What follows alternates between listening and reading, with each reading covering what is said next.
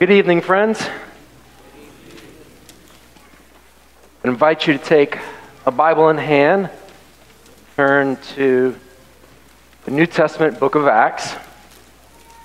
One of the passages we will consider this evening will be Acts chapter 2, verses 5 through 11. If you're using one of the Bibles there in the pew rack, it can be found on page 910. I'd invite all that are here to consider sticking around after our worship service, and we'll head right into the fellowship hall for a fellowship potluck. Even if you weren't able to bring something, please come and help us clear out the food that has been brought. And so all are welcome to stay. This evening, we're con- uh, continuing a series, Tough Questions, Hard Questions for Christianity. And our question is Isn't Christianity simply a Western religion? Isn't Christianity simply a Western religion? So, before we read God's word, maybe a little bit of kind of context uh, for this question. What do I mean by Western? Uh, we're talking about Western civilization. Western civilization is the ethnicities and cultures that emerged historically out of Europe. So, our, our country here in the U.S is part of Western civilization. Now, that's just a big category that includes social norms, ethical values, traditional customs, political systems, and belief systems. And the dominant belief system of the West for centuries has been Christianity. And though many in the West today do not claim Christianity to be their belief system, their worldview, their religion, the shadow of Christianity still looms over the West. So that's what we mean by Western. Now, there's something else to address here at the beginning. You may be asking yourself this who is asking this question? Isn't Christianity simply a Western religion? And I recognize that it may not be anyone here in the pew tonight who is wrestling with this question. But I would assure you that your neighbors, some here in our community, are wrestling with this question. Uh, there's a couple different versions of this question. Maybe I could kind of tease it out for us a little bit.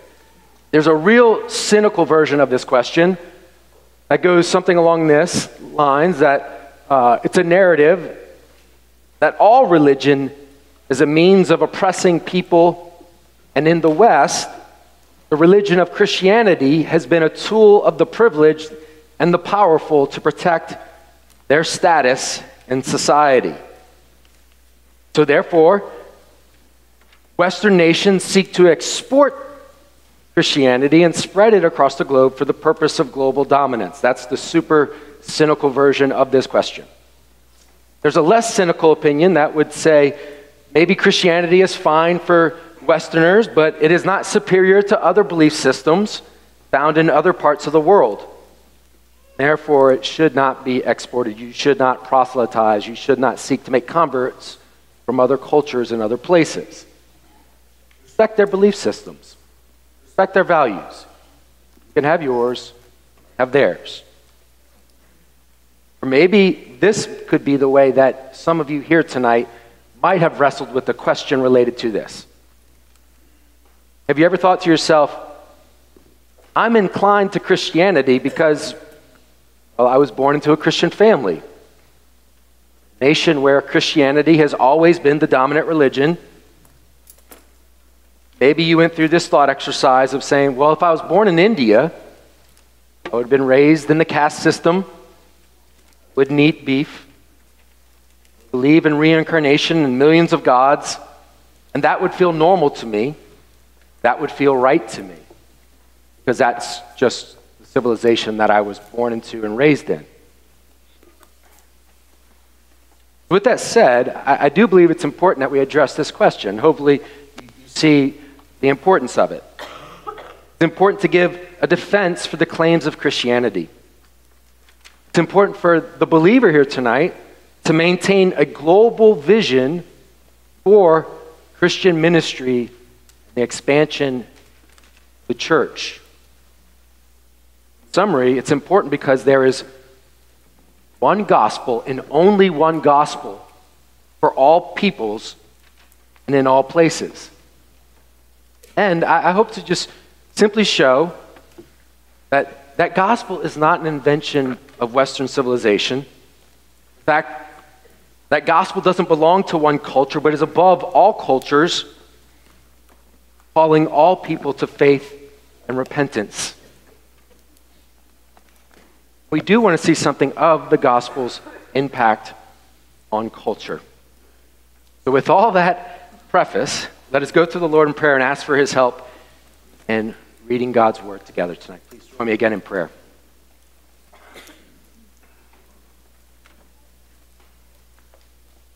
Lord, we come to your word because we need it. Recognize that our thinking is faulty. Faulty thinking leads to faulty hearts and disobedience and ways that do not honor you. It is our desire that tonight we would see the glory of the gospel gospel that is for all people. So we ask for your help, Heavenly Father, that you would send your Spirit among us, that your Son may be exalted, that you would, Lord, help us to see the goodness of the gospel that you have given that we are to proclaim. Do pray for the seeker here among us. Do pray for the wrestler here among us or that you would give them ears to hear and eyes to see what you have revealed in your word. Give us all ears and eyes. May the words of my mouth and the meditation of my heart be pleasing to you, my rock, my redeemer. We ask this in Jesus' name. Amen. Let us bring our attention to God's word in Acts chapter 2, beginning in verse 5 through 11. Now, there dwelling in Jerusalem, Jews, devout men from every nation under heaven. And at the sound, the multitude came together, and they were bewildered, because each one of them was hearing them speak in his own language. They were amazed and astonished, saying, Are not all these who are speaking Galileans? How is it that we hear each of us in his own native language?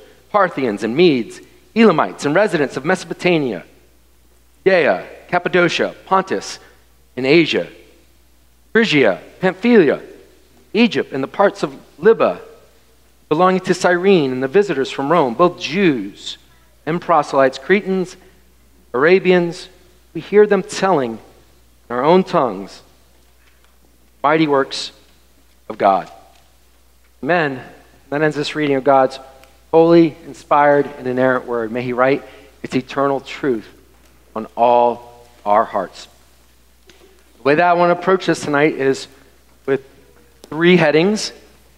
The first thing that I want us to see from the book of Acts is that Jesus is the Redeemer and Reconciler of ethnicities. The Redeemer and Reconciler of ethnicities. The second thing is that, right, simply stated, Christianity is not a product of Western culture.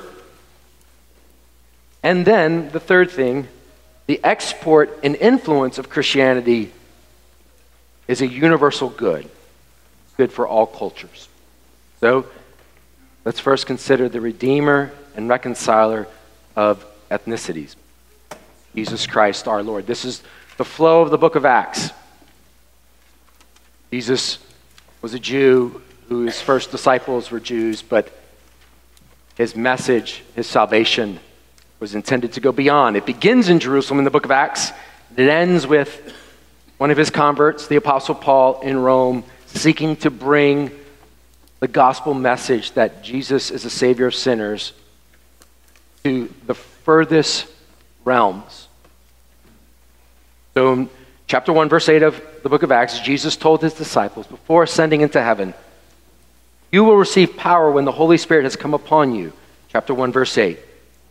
You will be my witnesses in Jerusalem, in all Judea, Samaria, and to the ends of the earth. And that's something of the outline of the book of Acts that Luke, as he's telling the story, he's following the progress, the advance, the going of the church into the known world at that time. And so here is a momentous occasion. And Luke writes it in such a way to highlight the significance of what is happening.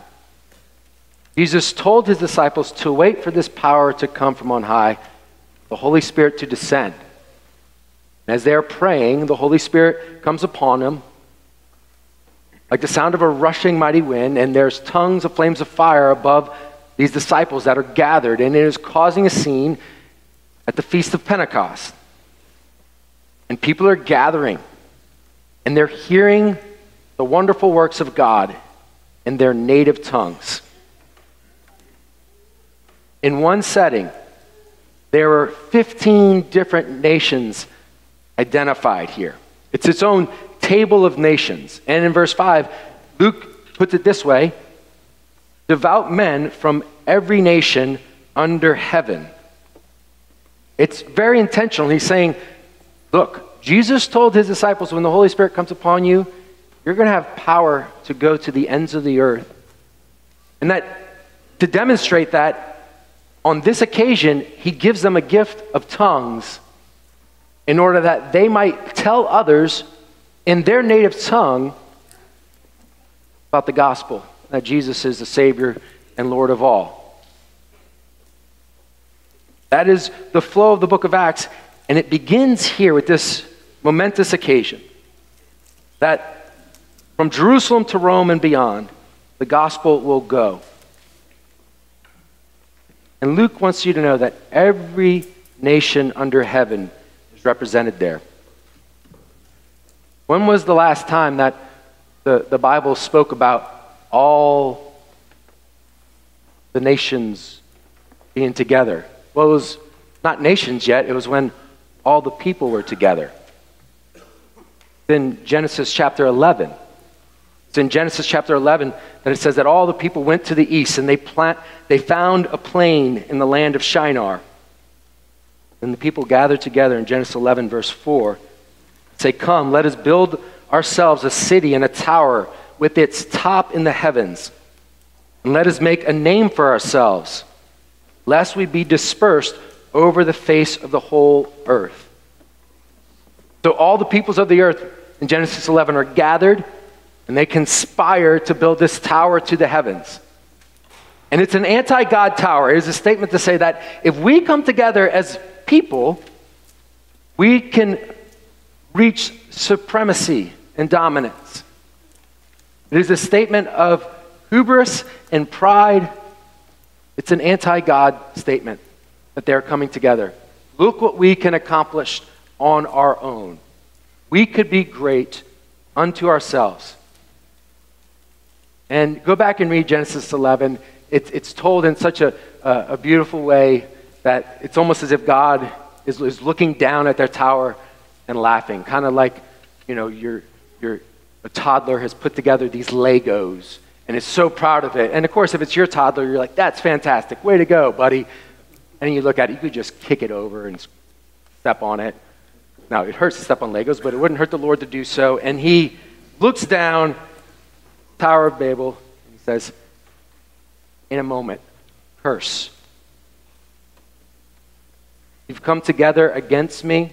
Now I will disperse you. And this is the beginning of, of the nations that will populate the earth. They had one tongue, and then they are cursed and they have many tongues. Humanity was fallen and fractured, but they thought they could come together without God and promote peace and prosperity without him. He says, I'm too kind to let you think that deception will work, that that lie can become a reality. There will not be peace and prosperity on earth apart from my rule and reign. Because sin will tear you apart. So God disperses the peoples, confusing their languages. But now the one who would come to redeem people and bring people back to God pours out his Holy Spirit on his followers, and Babel is reversed here in Acts chapter 2. Nations are gathered. There's different languages, but they're all now hearing the same message. That all peoples can come to God. Jesus. There's reconciliation happening at, in the vertical here in Pentecost. John Stott put it this way At Babel, earth proudly tried to ascend to heaven, whereas in Jerusalem, with the outpouring of the Holy Spirit, heaven humbly descended on earth. There's vertical reconciliation that's being proclaimed in the tongues of the people there.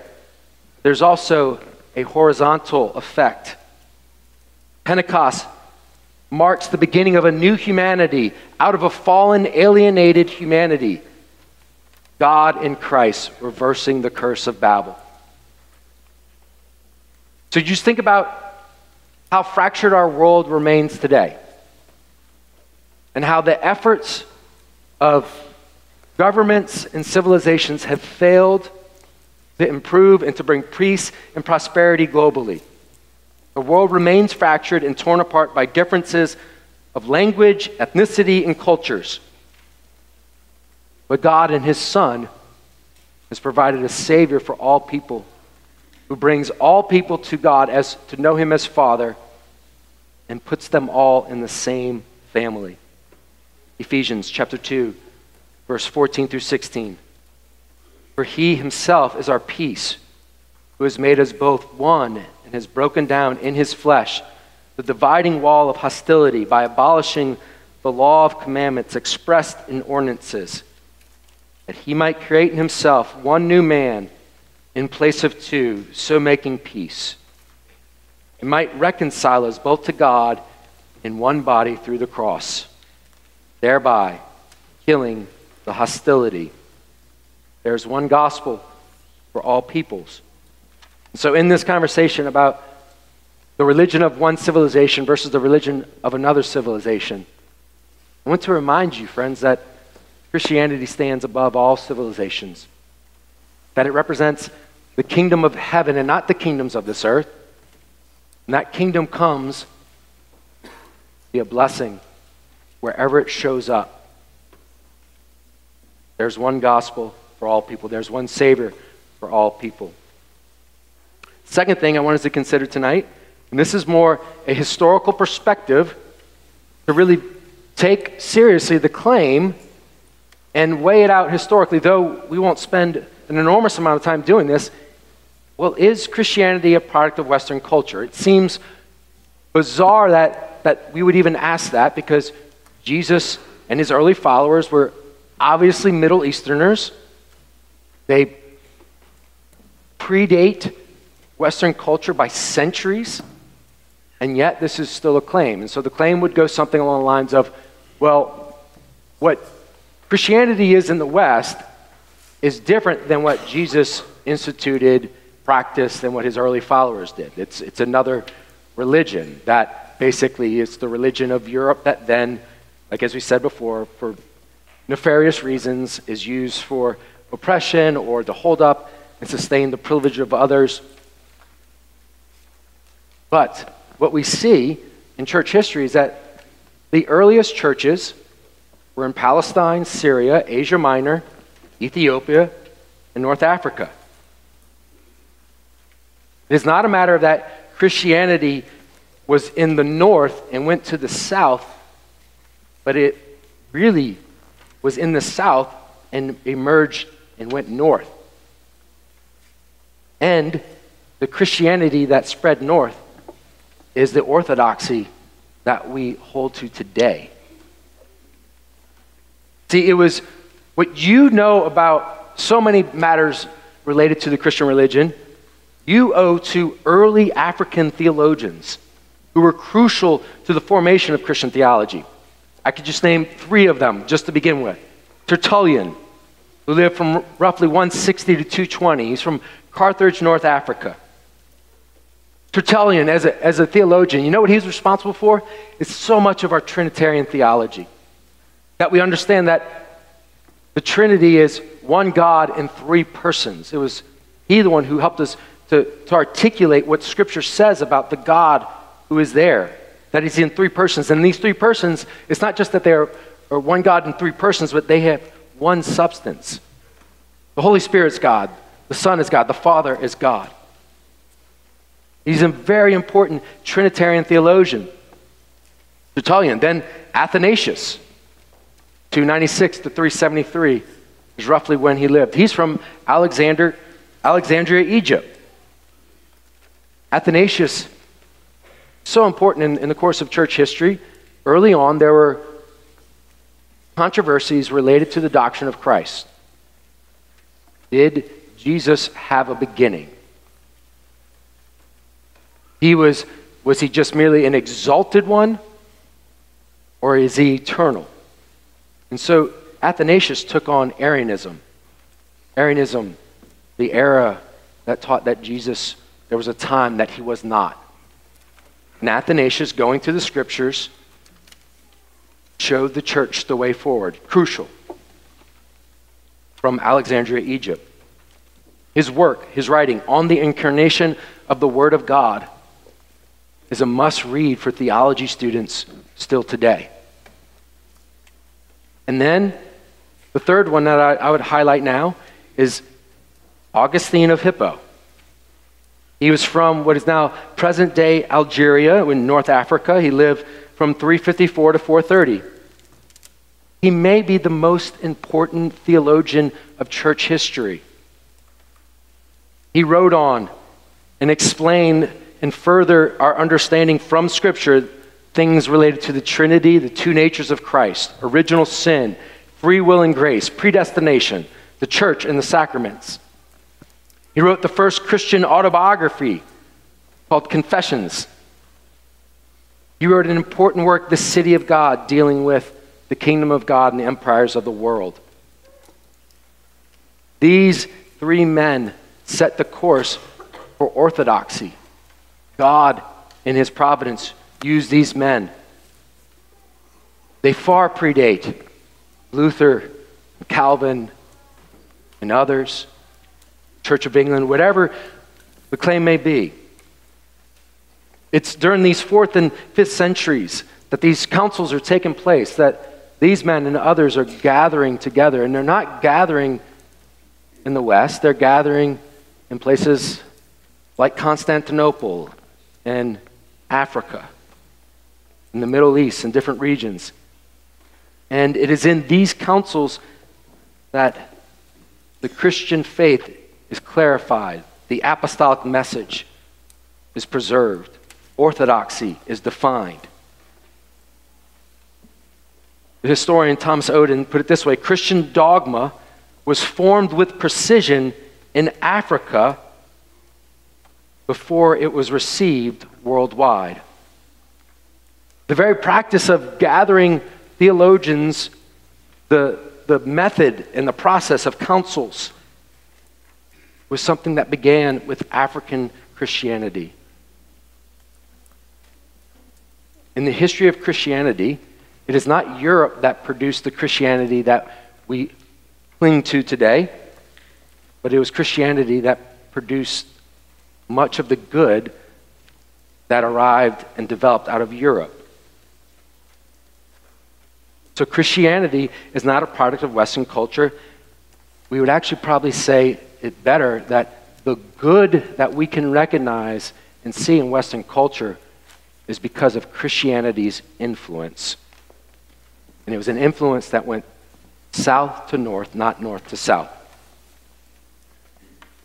There remains questions about culture today. Well, we must recognize that the growing church um, globally, the U.S. and in the West is falling behind. And actually, there is the flourishing and the making of converts that are outpacing the Western church in the global South, Africa, and even in China. What do we do with this question of culture? Well, recognizing that God is a God who exists in unity and diversity. Three persons, one God.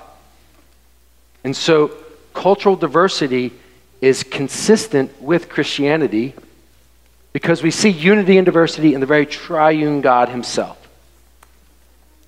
And we see it in part of His good design.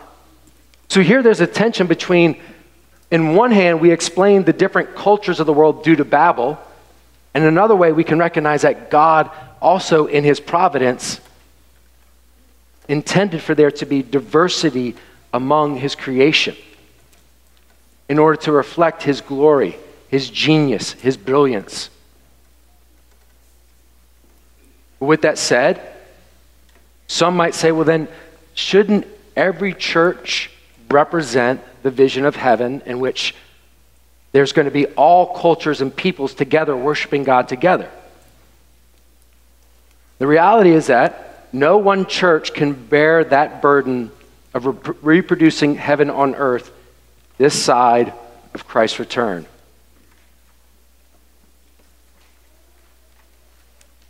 Furthermore, it's not a matter of just simply recognizing the good of cultural diversity among Christians today in the world.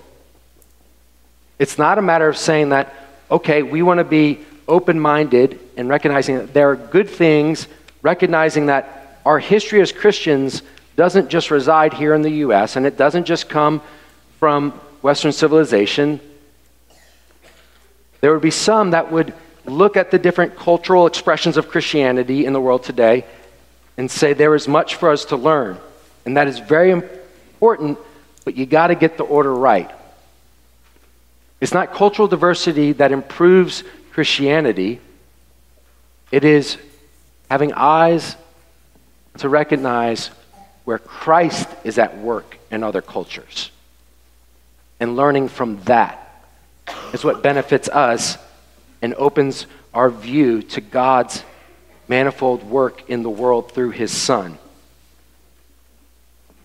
It's not a matter of improving Christianity by diversity, but recognizing how Christ is at work in diverse cultures across the world. So, all I have to say is that recognizing the church family historically that we are part of and the church family that we're in today, we must be careful to not fall into the trap of a form of tribalism.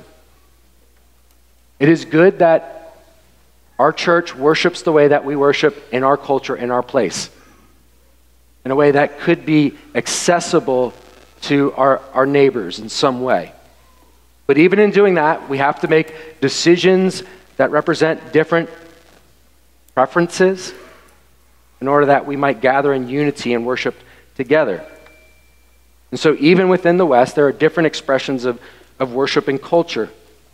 And the tendency for us is to, especially for us reform, fi- reform types is to figure out everything and say that we got it all nailed down.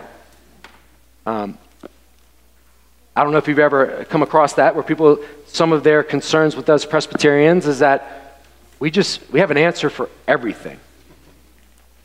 And they say, that, that seems like you're, you're not holding on to enough mystery. Well, that's a, I think that's a caricature of Presbyterians, but sometimes we give off that air that we do a superior version of, of worship. We have a superior version of, of, of preaching. We have a superior version of music.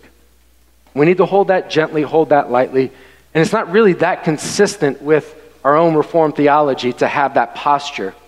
Reformed theology leads us to humility, but also in our own confession of faith in Westminster Confession, chapter 1, paragraph 6, there's this acknowledgement that at some point we have to make judgment calls about do we have drums? Do we have pianos? Do we have saxophones? Do we have electric guitars? What does the stage look like? What color should the, the, the worship space be?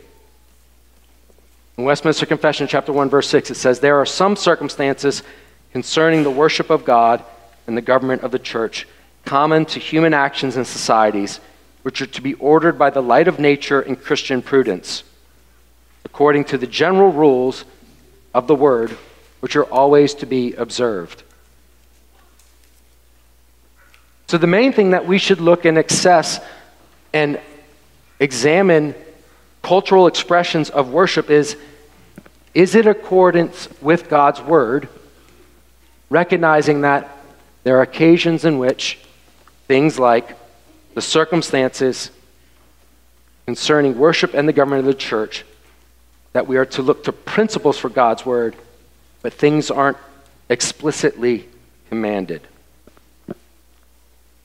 All that to say is that let us recognize the beauty of the gospel and the Great Commission. You don't need a beautiful Steinway piano to plant a church.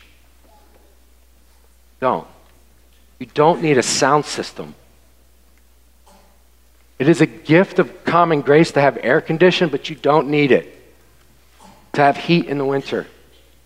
You don't even need a roof over your head.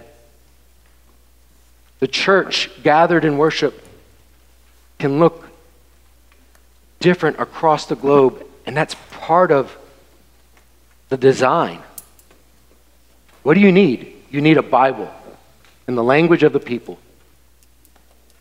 You need men who fit the qualifications laid out in God's word to lead and gather God's people together.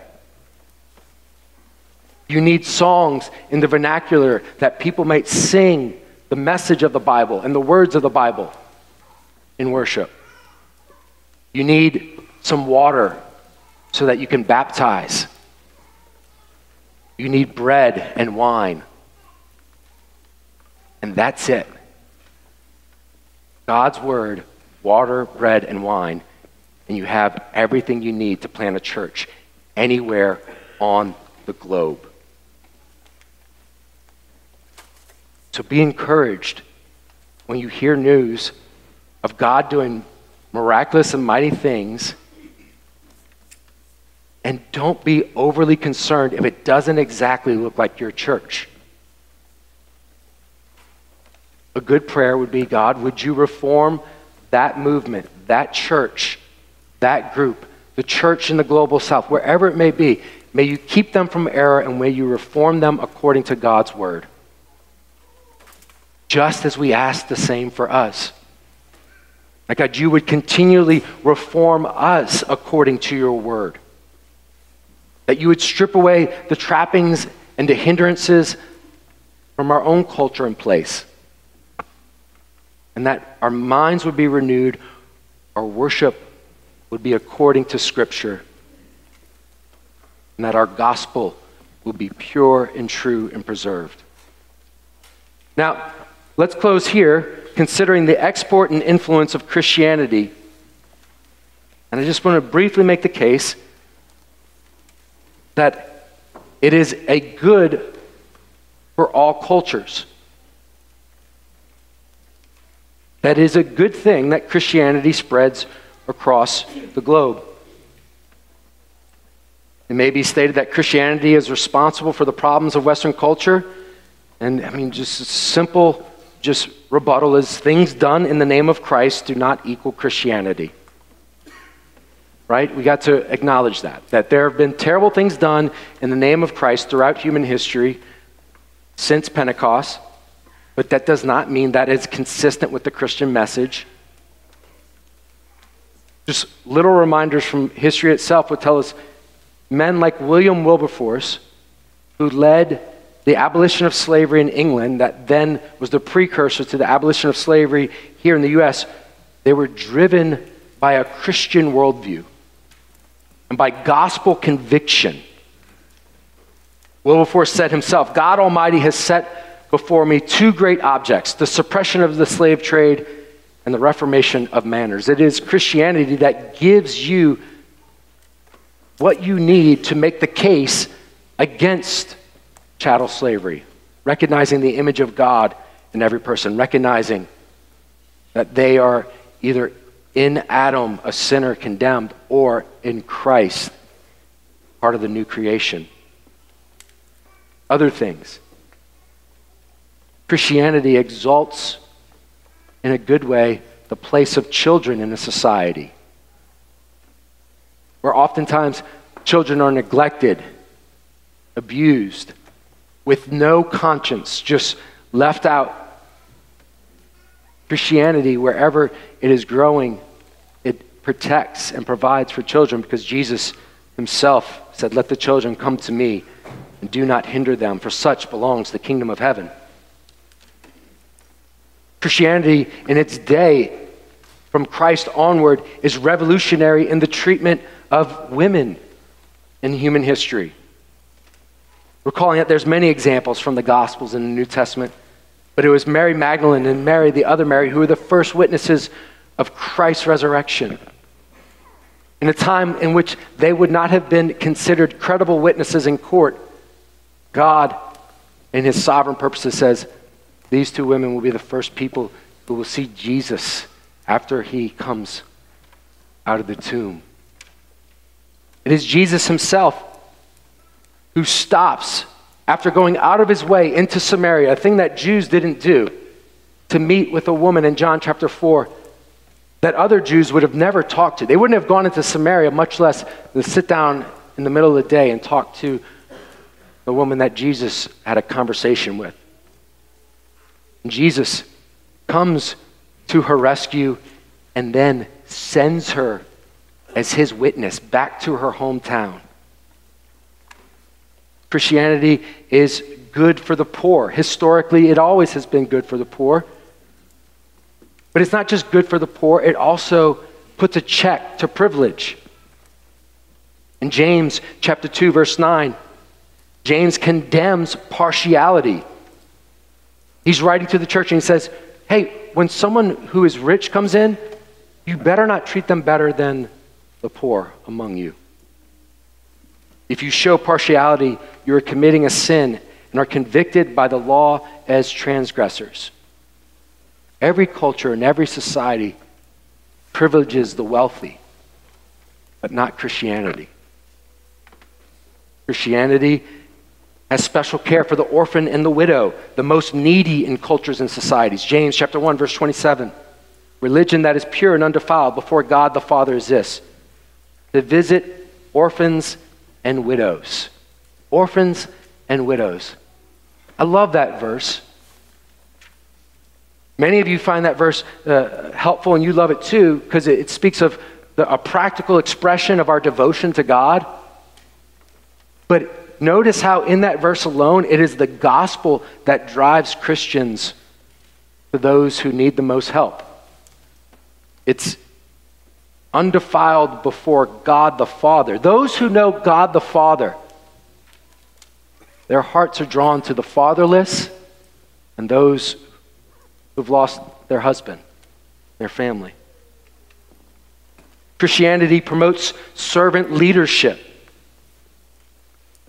History again and again has shown that those who come into power abuse the power, but that is not the teaching of Christianity.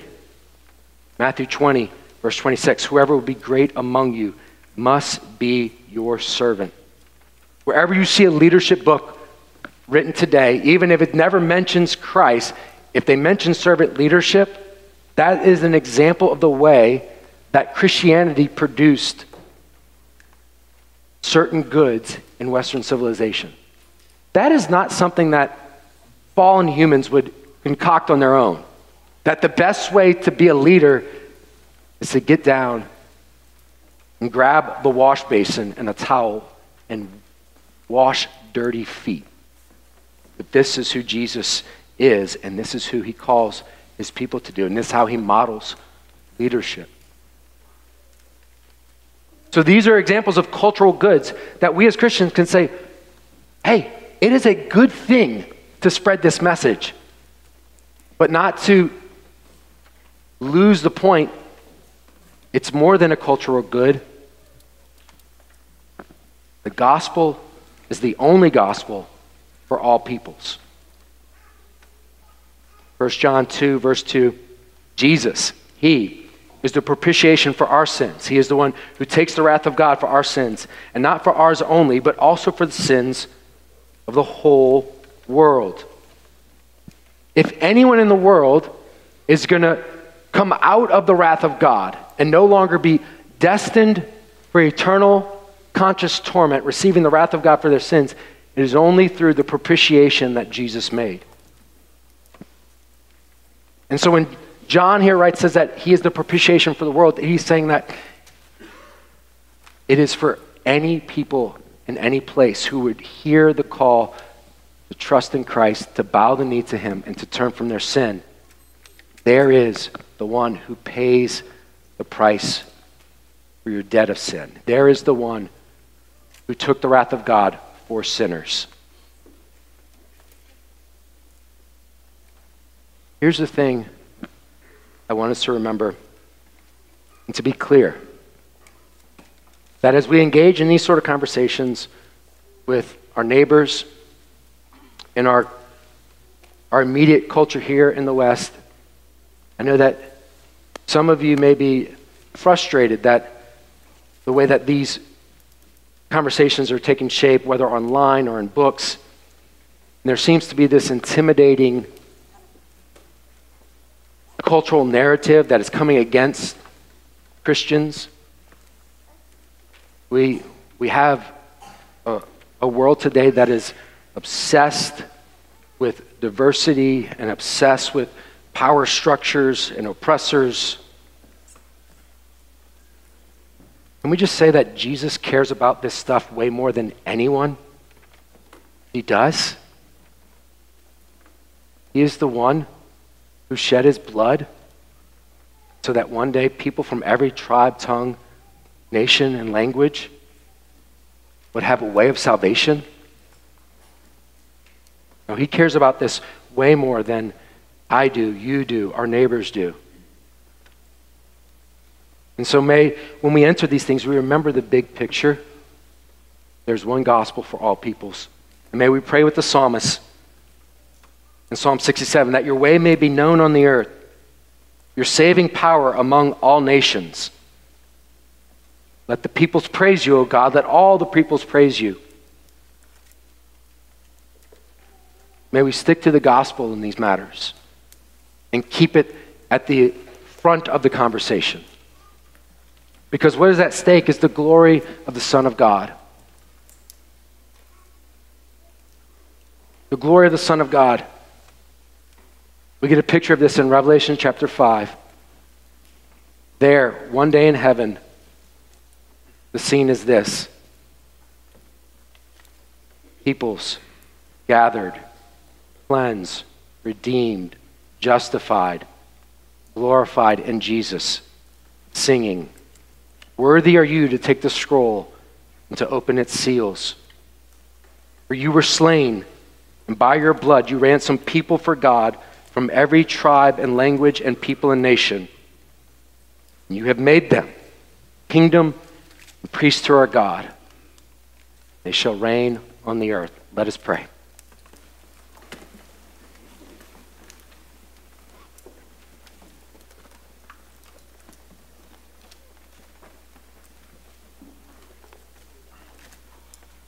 Oh Lord, we are reminded of our need uh, that we would be selfish people, that we would prioritize our own preferences and culture, that we would prioritize ourselves above others. Lord, we are in need of a Savior. We are in need of saving. And Lord, we are encouraged tonight to know that Jesus remains and always will be the answer to all of the world's problems Every single one. And so may we be stirred with an unashamed attitude and posture and confidence in the power of the gospel to do what man cannot do, but what you have done. May we look to you. May our confidence not be in ourselves, but in the power of the gospel, transformed lives and saved sinners. We ask this in Jesus' name. Amen.